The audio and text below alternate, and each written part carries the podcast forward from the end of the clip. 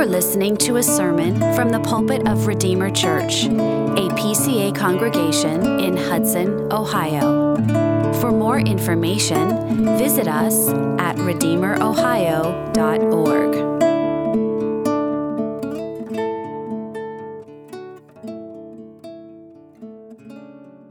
Well, tonight, if you would turn with me in your Bibles to the Revelation, chapter 7.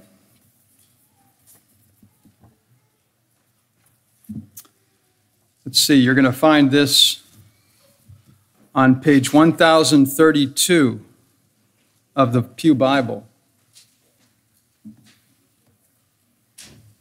So we're reading the second half of chapter 7, verses 9 through 17.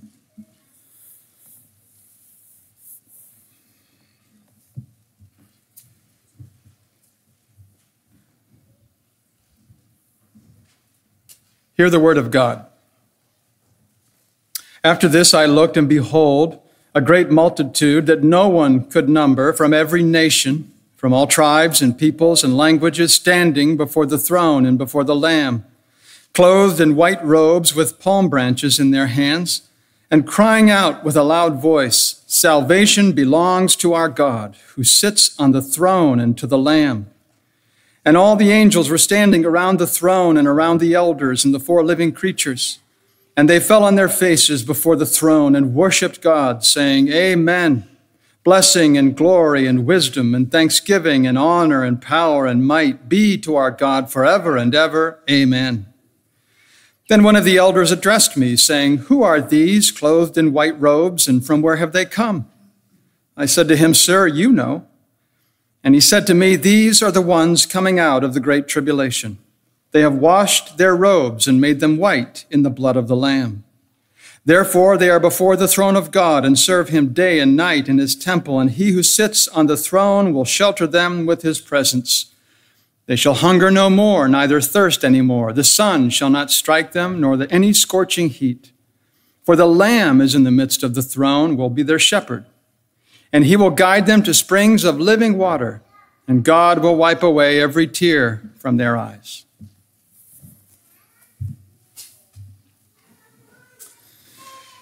In the first half of chapter 7, we met with the four winds of woe being restrained. The four angels at the four corners of the earth, under the control of Christ, were holding the four winds in check. And this Jesus, the angel of the covenant, arose from the east with the seal of the living God. And those on whom he placed his seal are the ones who are able to stand in the tribulation. All in whom the Holy Spirit dwells are sealed by God and preserved for heaven. And the full and perfect number of those sealed is denoted symbolically by 144,000, 12 squared times 10 cubed both of them biblical numbers. Well, so now we come to the second half of chapter 7, and John is permitted to see this vast company assembled. It is one of the most glorious visions that any human being has ever witnessed. J.I. Packer gives us a helpful, helpful corrective. He says, One reason why our faith is so feeble and our worship so flabby is that we cherish great thoughts of ourselves and have, as a rule, small thoughts of God. I think there's a lot of truth to that. John sees this entire church triumphant standing before the throne of God. And in his description, he affirms that the Lamb shares equality with God. He sees all the redeemed, the gathered church, standing before the throne and before the Lamb. And it is a great multitude that no one could number, no one but the Father himself. Because as Paul tells Timothy, the Lord knows those who are his. He knows you and he knows me. And this vast company is assembled from every nation, tribe, people, and language. And it implies that the evangelistic work of the church militant has been fruitful. The word has been attended by the Spirit. Countless souls have been converted. And they're wearing these unsoiled garments of white, which signify holiness. And they carry palm branches to denote the great salvation of Jesus. How do I know this? Well, you remember the crowd that gathered for Passover.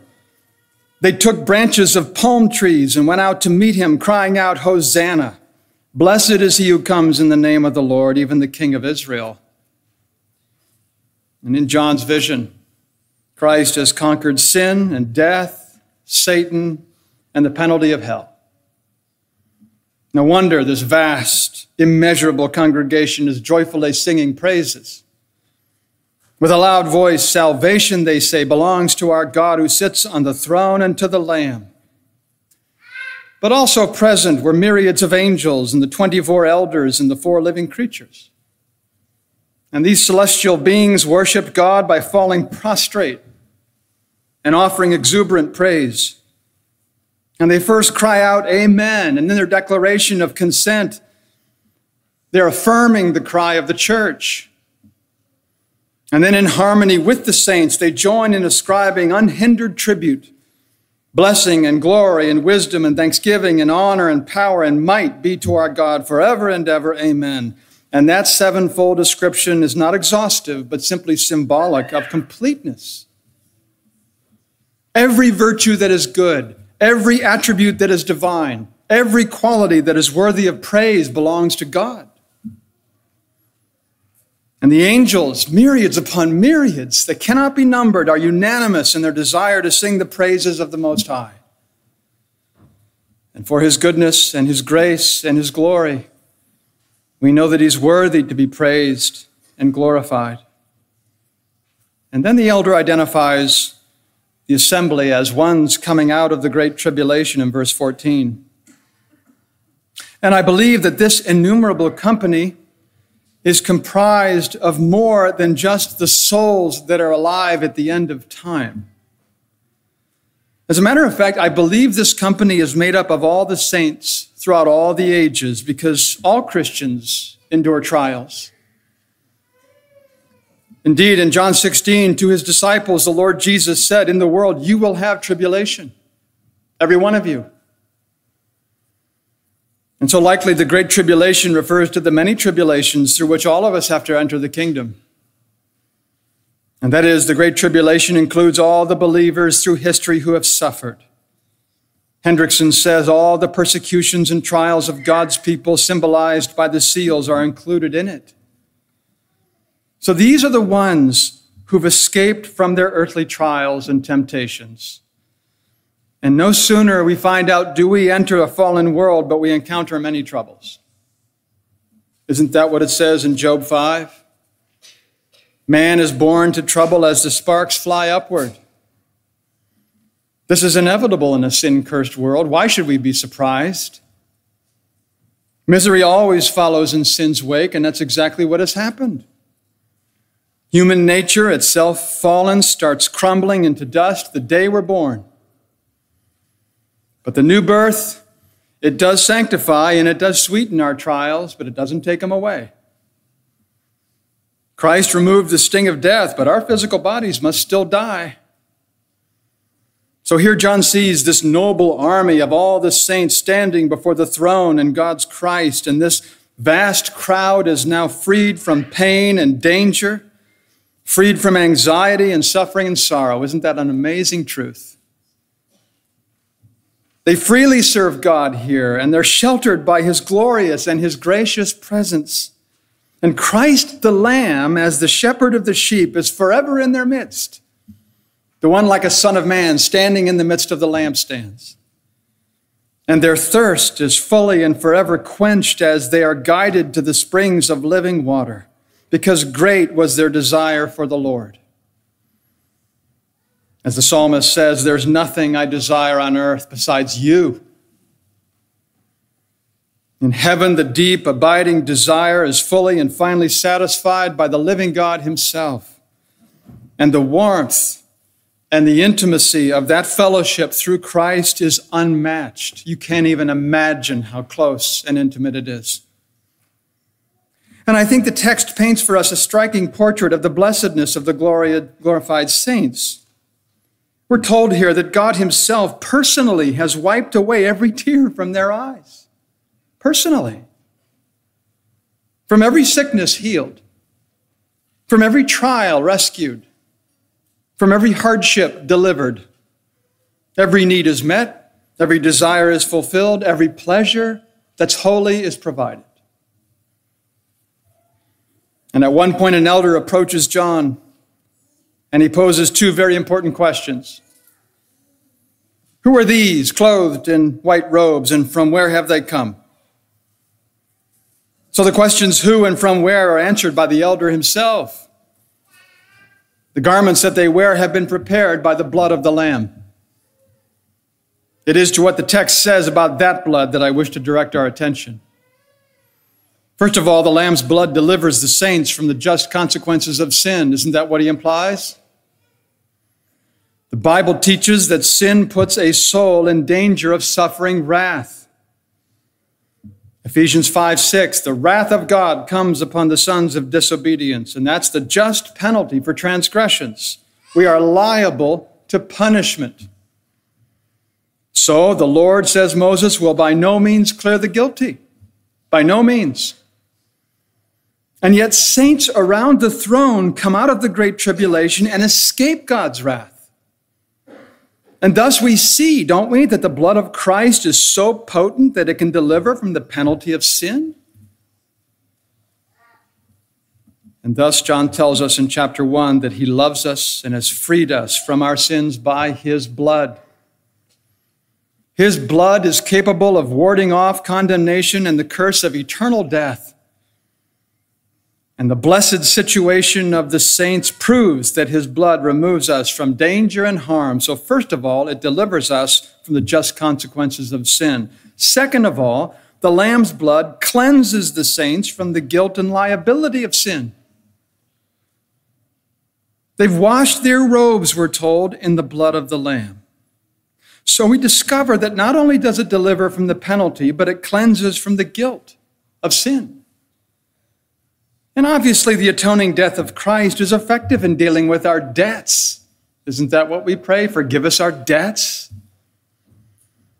Every one of us has a conscience. And every conscience reminds us of our guilt before God. You've fallen short. You've missed the mark. You've insulted the Lord and you deserve death. And hence the psalmist says, Who can stand before you when once your anger is roused?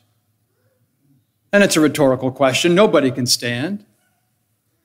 But his blood, we're told, not only shields us from danger, but it also removes sin's debt. The blood of Jesus, his son, claims John, cleanses us from all sin. 1 John 1 7. Hence, the elder says, therefore, they're before the throne of God. They serve day and night in his temple without the least condemnation. And on the basis of Christ's finished work, we may stand in God's holy presence. So, do you see how the Lamb's blood cleanses us from all the guilt and liability of sin? It not only delivers us, it not only cleanses us, but third, the Lamb's blood purifies us from the filth and corruption of our sin. Because sin not only exposes us to the penalty, not only loads us with guilt, it also leaves a stain. In Jeremiah 2, it says, Though you wash yourself with lye and use much soap, the stain of your guilt is still before me, declares the Lord God. Now, nothing can remove that stain from the soul but the shed blood of Christ. Nothing. It's like spiritual bleach, which completely removes the blemish. In fact, even the best spiritual services rendered by the most noble saints is imperfect and defiled in God's sight. And those services can be acceptable only if they're washed and made white by the blood. So it's not only delivering us from the penalty of sin, it's not only cleansing us from the guilt of sin, but it's also whitening us from the stain of sin Verse 14, they've made them white in the blood of the Lamb. Isn't that a glorious truth? That the blood of Christ washes white. And I think that seems strange to my ears. How is it that blood can make the saints white? Because when, in my experience, when blood spills onto my clothes, the very opposite happens. They're stained. Indeed, blood stains, I'm told, are some of the most difficult spots to remove. Yet here they are, gathered saints wearing clothes that are whitened by blood. And the biblical answer is simply this this is no ordinary blood, it's precious blood. And of course, it's what God promised when calling Israel to repentance in Isaiah 1. Come now, let us reason together, says the Lord. Though your sins are like scarlet, they shall be as white as snow. Though they're red like crimson, they shall become like wool. To be pure in God's sight has always been the desire of the penitent, the truly penitent soul. David said, you remember in his confession, Purge me with hyssop, and I shall be clean. Wash me, and I shall be whiter than snow. God answered that prayer by sending his own Son to make an atonement in his own blood. He chose us in him before the foundation of the world, says Paul, that we should be holy and blameless before him. Now, these are astonishing truths. What kind of blood can do these things? It's the blood of the Lamb. It is blood of such singularity that nothing else compares with it. And the Bible gives us at least four descriptions of this blood of the Lamb that I'd like us to consider in the last part of this consideration. First, the Lamb's blood is precious blood, more so than anything else on earth. Neither silver nor gold nor any other treasure can redeem a single soul in this room. Psalm 49 Truly, no man can ransom another or give to God the price of his life, because the ransom of their life is costly and can never suffice. What does it profit a man to gain the whole world and forfeit his soul? Not even the whole world. Not even a, an earth full of riches is sufficient. The price is far too great. And no one here or anywhere else could ever save a friend or a family member from the grave. Spurgeon says, Death comes and wealth can't bribe him. Hell follows, and no golden key can unlock its dungeons. There is nothing that you and I can offer that will redeem so much as one person be it son, daughter, grandchild, grandpa, nobody. And yet, Jesus Christ, who died and rose, has redeemed by his blood a vast host of souls that is innumerable. And Peter says, You were ransomed with the precious blood of Christ. That was the price of your redemption and mine. And his blood is infinitely precious. All blood is precious, to be honest with you. Abel's blood, saints' blood, but no blood is as precious as this blood. The God before whom all flesh will stand demands from all, every one of us a reckoning. And in the presence of absolute holiness, what could we ever offer him? Can you imagine the unbeliever standing before the triune God in its splendorous holiness with nothing to say? Edwards says this, we've said it before, and I quote him The only thing that you contribute to your salvation is the sin that made it necessary. We value things based on utility and quality and beauty and or singularity, don't we? By singularity I mean uniqueness and distinctiveness. And few things if any possess all of these qualities that make them valuable precious stones. They're beautiful, they're rare, they're singular, but they're of slight utility. What can you do with them? Certain tools have great utility, but they're so common, there's no singularity. If we find something possessing all four, we know that it's precious. Well, the blood of the Lamb is excellent and beautiful and rare and effective in saving sinners. Its utility is found in its sufficiency to deliver and to cleanse and to whiten, as we just looked at. So we ask ourselves, what is most precious to us? Is it the blood of the Lamb? Because the price is equal to the purchase. His, pl- his blood is sufficient to redeem the church. God so valued the souls of his own people that he didn't even spare his own son, but made him shed his precious blood.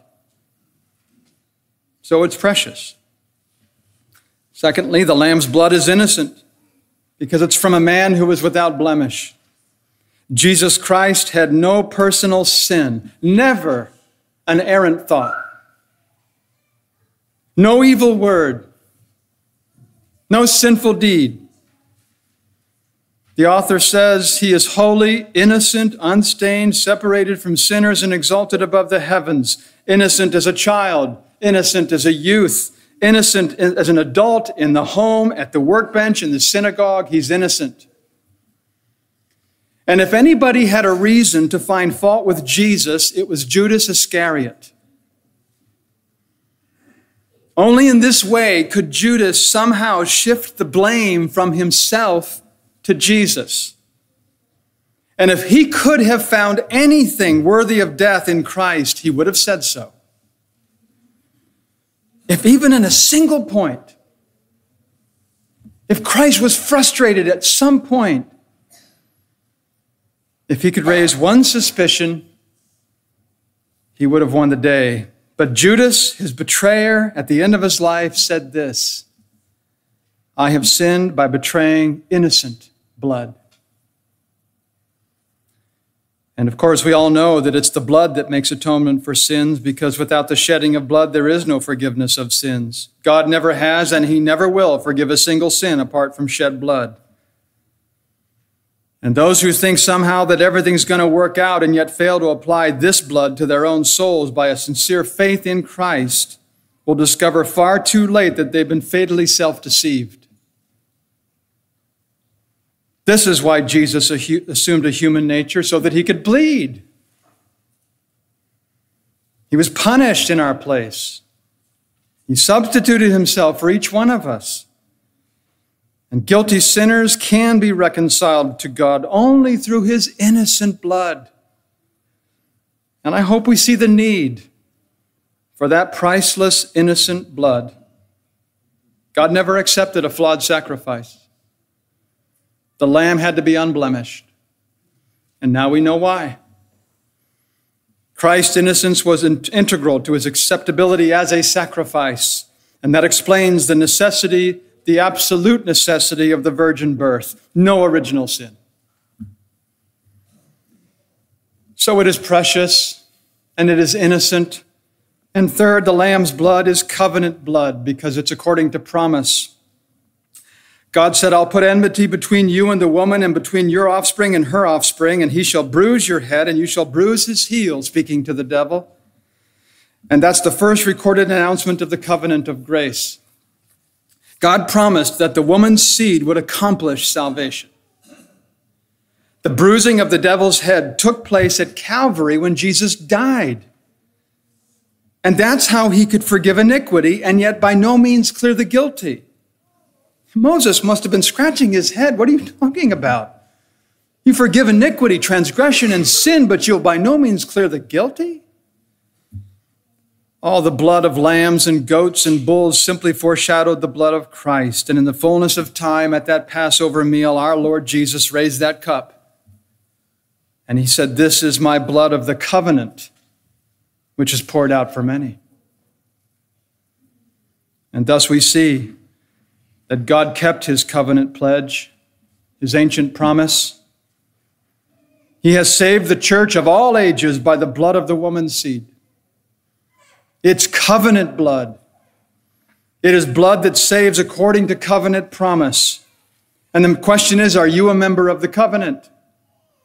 Have you received Christ into your heart and applied that blood to your soul? It's precious, it's innocent, it's covenant, and third, fourth, and finally, it is divine. It belongs to the second person of the Trinity. And the importance of this quality is seen in the nature of the sins against the Lord. When sinners break the law, we offend an infinite and thrice holy God. Well, justice demands that the punishment correspond to the crime. For anyone to endure infinite weight of God's wrath, which is what a sin against an infinite being demands, he has to be able to bear it. No one can do this. No one can bear the infinite weight of God's wrath except a being who is himself of equal infinite power. Scripture teaches that the blood by which you and I are redeemed belongs to an infinite person. Acts 20, verse 28, Paul says, Pay careful attention to yourselves and to all the flock elders the flock in which the Holy Spirit has made you overseers to care for the church of God, which he obtained with his own blood. That blood that throbbed through the veins of Christ belonged to a divine person. So I think tonight that we have every reason to give thanks for Christ's blood, which is precious, innocent, covenant, and divine. When a compound being like you and I is dissolved, the soul separated from the body, each of those parts returns to its own place. The body returns to the dust, and the soul returns to the Father who originally gave it. And a Christian in this world, therefore, is simply gold in the rough. At death, the dross is removed.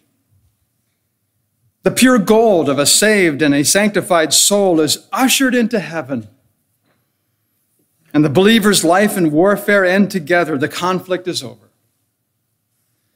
And no longer is there any struggle between flesh and spirit. The victory has been won. While you're still alive, we subdue sin. When we die, that's the victory over sin. Now and forevermore, the sanctified soul stands triumphant in Christ, and grace has won the day. And all the believing and praying and hearing and partaking cannot do what death does. the saint then is freed, not only from the penalty of sin and not only from the power of sin, but from the very presence of sin. And the separated soul of the Christian has become free from all danger of sin. There's no longer any sin in it. Temptation can no longer strike that soul. The glorified soul is now out of reach to those who would ever ensnare it. And that soul's fellowship with other glorified saints is sweet and delightful. There is a reunion. On earth, corruption always spoiled our fellowship when we enjoyed each other's company. But now, in holiness, the glorified soul communes in perfect harmony. More importantly, it fellowships in perfect communion with Christ. And as I close, let me just say this all the pleasures of this life, and there are many, all those pleasures are nothing but a sip compared to those of the next. David says to God, In your presence there is fullness of joy. At your right hand are pleasures forevermore, eternal pleasures, solid joys. Every pleasure that we now enjoy is tempered by a soul that's tainted with sin. But when that soul is separated from the body, there's no sin to hinder it. And the greatest pleasures that we enjoy in this body are simply foretastes of heaven. They bear no proportion to those that we will enjoy forever in heaven.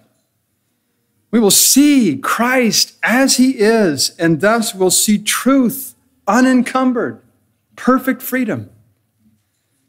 Because to see him face to face, can you imagine? To see Christ face to face is to know him as he is and to be like him. It's what theologians call the beatific vision, a transforming vision. And all those deep mysteries that racked our brains here will be evident there. And the knowledge of Christ will be more sweet and more ravishing and more pleasant than ever and we will live forever basking in the unspeakable joys of heaven. So thank God for the precious blood of Christ, the Lamb. Amen. Let's pray together. Heavenly Father, we thank you for this marvelous vision of an innumerable company of glorified saints, of angels, of living creatures, all praising you and the Lamb who was slain. We thank you for his blood, and we pray that you'll help us to grow ever more in our appreciation of it. Receive our praise, we ask in Jesus' name. Amen. Thank you for listening. For more information or to connect with us, visit us at RedeemerOhio.org.